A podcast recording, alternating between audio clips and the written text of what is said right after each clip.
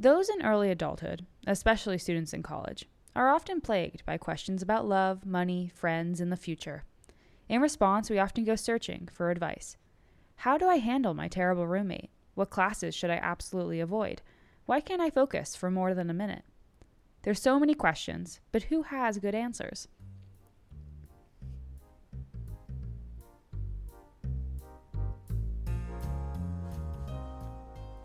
Hi, and welcome to the Communique Dart, the podcast produced by Chatham's student run media outlet, The Communique.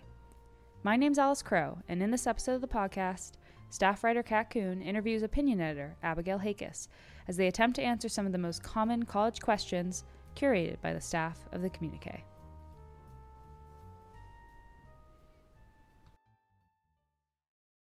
Hey, all. Welcome to the first episode of Chatham Chats, where we answer your life or death questions. Not really. Please don't send us life or death questions because I'm not going to know what to say to you. Um, my name's Cat. I'm a staff writer at the Communique. I am one credit away from being a junior because that's how transferring goes these days. But I'm technically a junior, so. Hi, everyone. I'm Abigail Hakas. I'm the opinion editor at the Communique, and this is my second year here. All right, so we're going to start out with some some burning questions asked by the people of Chatham University.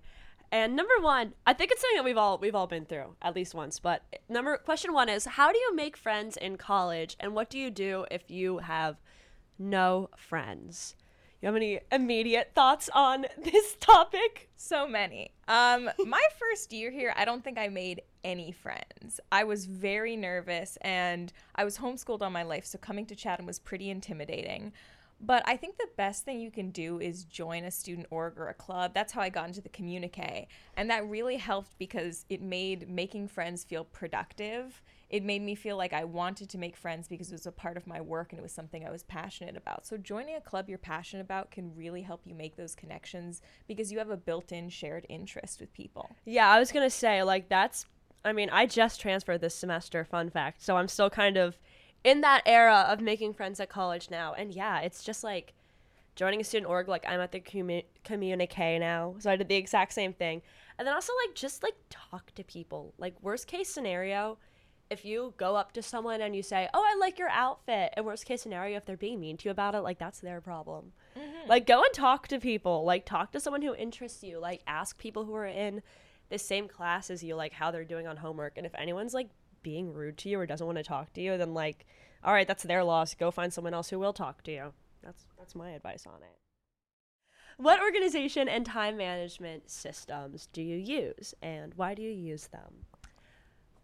I, you go first because this this is a complicated answer from me because I have like five systems. I think I might be the opposite of you. For my honestly until this semester i had no proper system. I would i had a, a notebook my first semester that said schemes on it and i would just write down whatever homework i had and then when it was due and i'd cross it off Nice. So that was how I like kept myself from forgetting things, but mostly I just use like the built-in phone calendar. This semester I've downloaded MyStudyLife and I found that that's pretty helpful. What's my study I've never heard of that. What is it? So it's a, a it's a website and you can basically just input your classes and then all assignments and exams into there. I know you're going to love this. Dude, I know you see my face I'm like, yo, like anything where I can fill something out and be like, this is everything you have to do in the next month. I'd be so happy. Honestly, though, I think it's just a matter of keeping track of what you have to do. I feel like that makes the work seem much less daunting. Yeah. Like if I'm stressed about my workload, all I do is sit down and just write everything I have to do that day. Yeah, the and brain it makes dumps. it it makes it so much easier to get things done. Yeah, I know personally, like, I, I have ADHD, so learning to organize in college was kind of like, it was hit or miss for me because I did really well in high school, and then I think this was an experience with a lot of kids who, like, did well in high school and then got to college and then the ADHD hit. Like, it was weird. It was definitely like an adjustment period to just the workload of college. And also, like, you don't have this structured eight hour day anymore coming out of high school. You have to, like, get to these classes for 50 minutes. and Then you have these, like, two hour breaks between. And it can be really hard for people with ADHD. So, really, like, my best advice is obviously, yeah, like, as soon as someone tells you about something you have to do, or you remember something, or you think, oh, I need to buy this, I need to do this write it down. Do not ever trust your brain to remember because I'll tell you right now if you have ADHD your brain is not going to remember it. Remember it. Mine never does. Um write it down and then personally yeah like i use i use google calendar just because like it'll notify me half an hour before i have something so if i'm like home and i completely forgot i have therapy or something i'll get the little you have therapy in 30 minutes notification i'm like oh my god i have to get to the 71b but yeah that and then also my advice for people who are like me and who are perfectionists with like writing things down in organization like just use a digital use a digital planner if you have an issue with that because i know i get so mad if I'm like running out of space in my physical planner, I'm like, this isn't even. And I'm going to start crying. But that's why I use digital planners. Also, I feel like it's easier to like swap things around. Like, if you mm-hmm. have like, I had to do this homework today, but like I'm actually gonna not have time. I'm gonna have to do it tomorrow. Then that's easier to kind of swap. So I, I personally use digital digital planners. I use Notion, but that can kind of have a weird learning curve. So if you don't like Notion, just use like you can even just use a note on your phone. But yeah, and write down everything. And also, if you have to do something when you get home, back to your dorm or something, keep your shoes on until you have it done. It's a it's a psych a psychology thing. Yeah. Next question. What are the worst mistakes you can make during your your freshman year of college? Honestly, Go to college. No, I'm kidding. I'm joking. I'm joking. Don't don't take down this child, please. Okay, go. I think the worst mistakes you can make in your freshman year. I mean, you'd have to mess up really. Bad. I was gonna say, because I know- anything terrible. I messed up my sophomore year of college and I'm still doing fine. So I feel like freshman year, like, you don't have to worry about it. But yeah, you can't really mess, mess up. it up that badly. I feel like the worst mistake. I'm going to go for my sophomore year because my freshman year, I went to Smith and it was completely online. So I was just home. Um, but I know my my sophomore year, I'd say my worst mistakes, what my worst mistake personally was just um, procrastinating. I got really, I got kind of in this cycle of like avoidance with everything I had to do. Um, which, you know, like I'm so for, you know what, live your life, go do some fun things every now and then. I think that's also, if you're a freshman year of college, you're not doing anything. Like that's also going to be hard because then you're going to feel like you you missed out a little, but also don't get into the cycle of like, oh, I know I have this essay to do, but I also kind of want to go out with my friends. Like, do the essay. Like, tr- you're gonna thank yourself. And if once you start getting into that cycle of like avoiding what you have to do, it's so hard to break out of it. Like once you get into that pattern. Yeah, I think the biggest thing for your freshman year, you're making a big adjustment to college. You might be living somewhere new for the first time away from your family.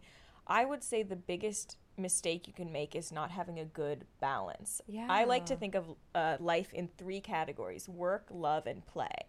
So, work is school, really. I mean, it's school, it's making money. Play is It's just that grind it's that you're that staying on.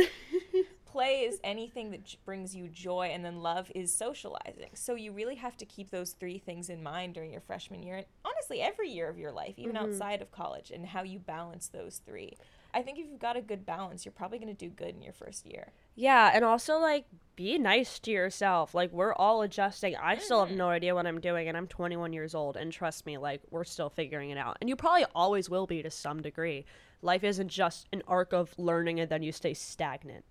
Like that would be so boring. Imagine if you reach like 25 and then you didn't change at all for the rest of your life. You have to be nice to yourself. You're going to mess up your freshman year. You're going to do stuff that you regret. You're going to like maybe not have the grades you envisioned for your freshman year of college. But you know what? You're still really really young. You're 18. I remember when I was 18 and my like vision for what I thought my life was going to be and like I'm literally like in a different college in a different state like living by myself like no one you don't know what's going to happen. So be nice to yourself if you mess up. Don't don't be too hard on yourself. You're going to get you're going to deal with it and you're going to learn from it. And mm-hmm. that's what's important. Life is all about learning. And change your major at least once. That's I've changed my major five times. If you are in your freshman year and you have a major, you're not going to keep it. I'm sorry, but it's better for you. I was I was at like a bio major, Mhm. I and then I was a business writing. major. Oh my god, I was a business major at Pitt. Isn't that horrifying? Imagine me in like economics. I hated it. Um. Okay, next red flags for professors. I don't know. You you have to go first on this. You have to get my memory so jogging. many. Okay, you're like Um, I'm ready. Oh yeah, I think honestly, there's professors will tell you things the first like just when they go over the syllabus, they'll reveal a lot. Mm-hmm. So if a professor says something like, I'm going to give you work over spring break, huge red flag. Any work over breaks, I think, is a red flag because professors will ask you to respect their time, but sometimes they won't respect your time. I think that's really big. Mm-hmm. Um, refusing to post slides, I think, is a big red flag. Um, what Dude, I, else? I can't. Sometimes I just like zone out in class for like. Sometimes you're just gonna like miss half a period, and it's just gonna happen. And if they're not posting the slides, then you're you're never gonna catch up. and I think, like, it's so. It's so easy to, take- just like put it up. it's Yeah. so difficult to take notes and actively listen to the professor. So like I have to choose one or the other. I'm either taking notes that I'll have to study later or I'm going to actively listen and absorb more information that way. So posting the slides if they don't do it, that's a red flag. Any professor who says I don't give out A's, huge red flag. That's so bad. Yeah. Also, um, I would say if they have a really harsh attendance policy, like personally, there are days where I'm just not gonna make it. Like, mm-hmm. and it's gonna happen to everyone, whether it's like a mental health thing, if you get sick. Especially nowadays, we all have to be taking care of ourselves. If you're sick, do not come to class. Just don't. And if a professor is like day one syllabus telling you that they have a really harsh attendance policy, and if you don't show up to class, you like lose like 20% or something like that. At least, I mean, know yourself. If you think you're going to be fine, whatever. But I personally know that there are days where I'm going to wake up and be like, there is no way I am going to Education 104 right now. That's just not happening. Mm-hmm. I mean, I think really a kind professor is a good professor in most Yeah. cases. And I feel like think- Chatham is really nice professors for the I most part. I've Coming had- from Pitt, not no shade to Pitt professors because there's so many of them, and I had some great professors there.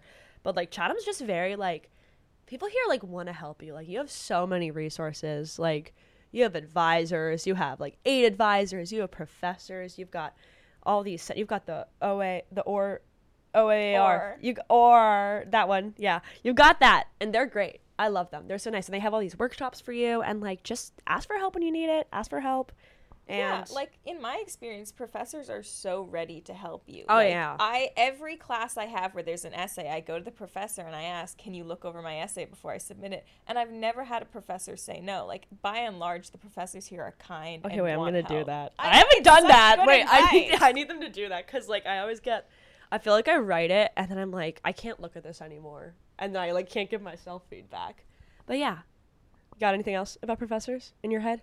I mean, biggest green flag is when they tell you wild conspiracy theories. Every professor I've had that does that turned out to be a genius. What's the weirdest conspiracy theory you've heard from a Oh professor? Okay, so I had a really, really fun English professor, and he was totally normal most of the time. And Most then of the time. Last class, we had already finished all our work, so he just let slip that he thinks uh, the planes that hit 9/11, like hit during 9/11, were holograms, and then it was really. Holograms? I know. But like he was such a good professor in every other aspect. And I found that every single professor I've had that had just some weird, wild, insane conspiracy theory was also a really good professor. Honestly, I don't know what it is. that's so funny. You, you got through the whole semester the last day. He just you dropped it on us. on you. That's messed up.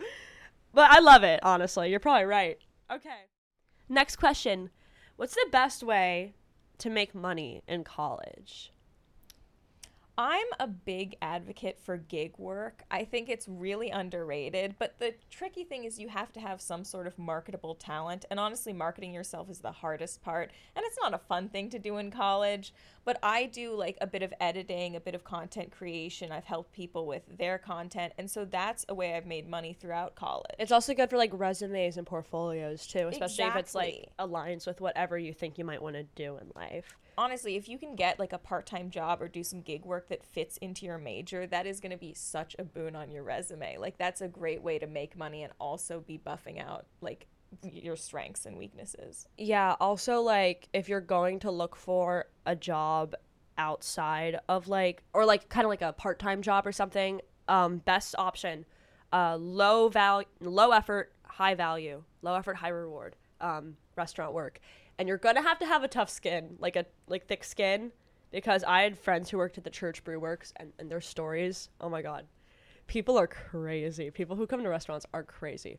But that is you're gonna get the most money, especially if you're working like weekend nights, like Friday nights or like Sunday mornings or something. If you go work at Pamela's on a Sunday morning, you are going it's going to be crazy. It's going to be the hardest not maybe not the hardest but it's going to be a wild five hours. But you know what? When you're like so distracted at work because it's so busy it goes by so fast and then you're going to get tips.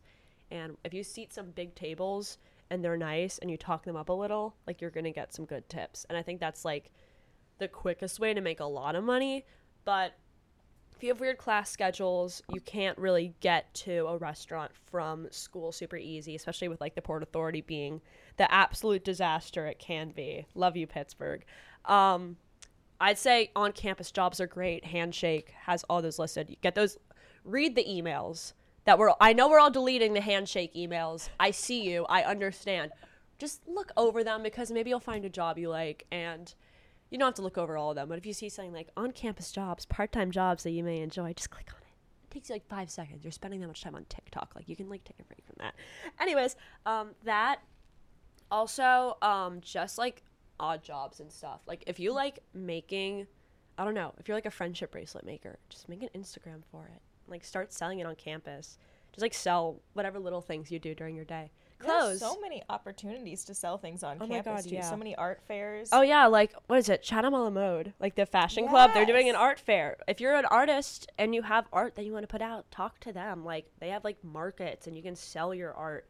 And I don't know, I'd love to buy more art, like because I'm not an artist. So anyone who draws something pretty, like I'm gonna buy it and I'm gonna put it on my wall because I can't do it myself. So I think that there's a great market for that, especially at Chatham. You see all these artsy kids walking around campus, like they're gonna buy your stuff. I swear, I'll buy your stuff. Come talk to me personally. I'll buy it. Okay, should we move on to, to the last one? Oh, this is my favorite. This was my. I'm so excited to answer this question. Um, we're we're talking about dating. The college dating scene is a disaster. Here's the question: Who should you avoid dating in college, and how do you find good people to date? Ooh, this is such a loaded question. I know. I feel like. I have also not done any dating in college. So Oh, I've like- done way too much. I'm taken now. Um, finally, thank God, found found one that stayed. I pinned him down really fast. Just kidding, guys. It also depends on like what you're looking for from a Mhm, If relationship. you're looking for like just a short term Yeah. thing or a long term Honestly, like there's nothing wrong with looking for a short term thing. There's nothing wrong with looking for like a friends with benefits situation. You just have to be honest with yourself and honest with your partner.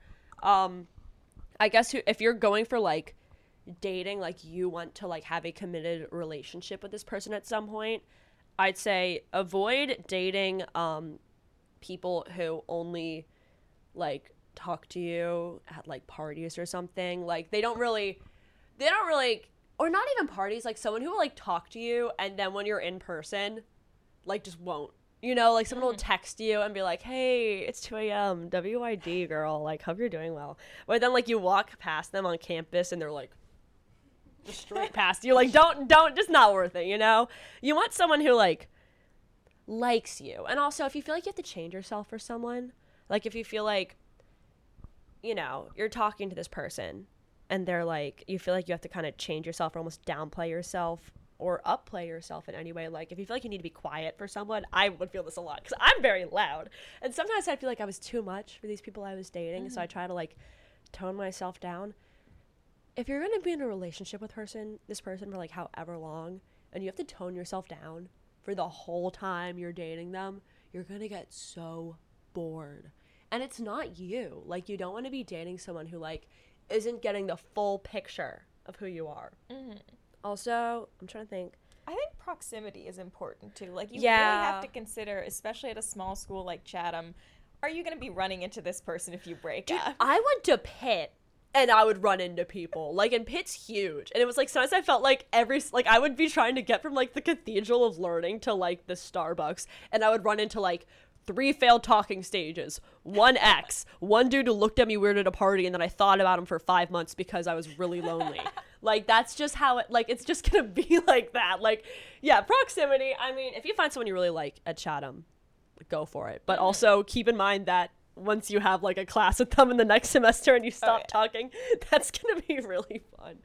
I think like the biggest red flag though overall for like any relationship, even platonic, is like if they just don't respect your needs and wishes. Yeah, Like, and they com- don't talk to you or like they don't communicate with you. And like consent comes in so early into a relationship, way before anything intimate happens. Like you can tell if someone respects you and your needs.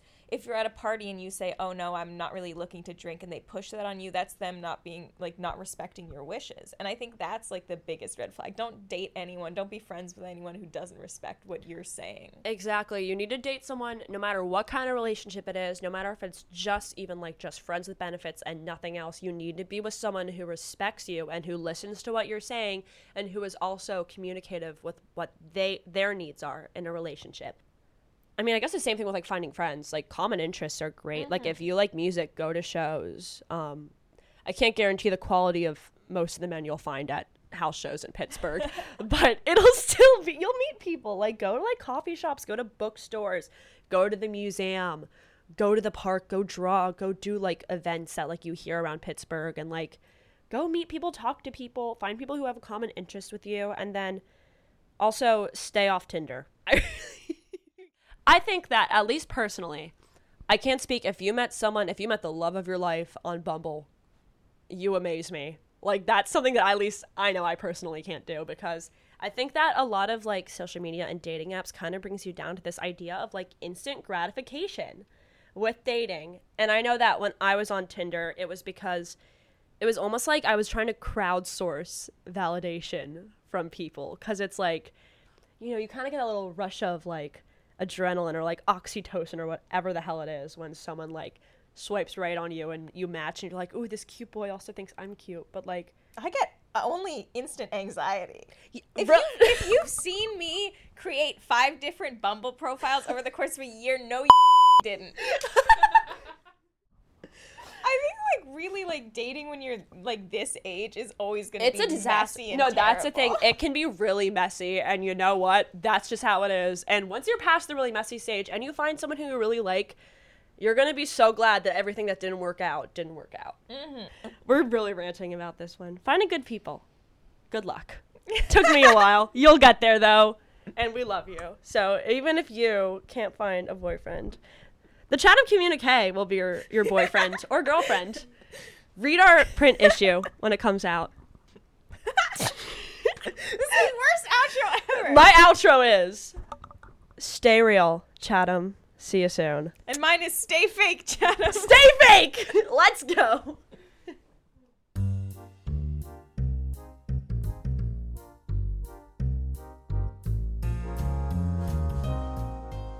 Thank you to the students and faculty who helped with the production of this episode, and thank you to the listeners. Subscribe to the Communique Dart wherever you listen to podcasts and visit our website, chathamcommunique.com, for more stories. Lastly, do you have any questions for Chatham Chats? Need any advice? If so, your question could be featured anonymously on a future episode of Chatham Chats. You can message us on Instagram at communique underscore cu or email our opinion editor at abigail.hakas at chatham.edu. Thank you.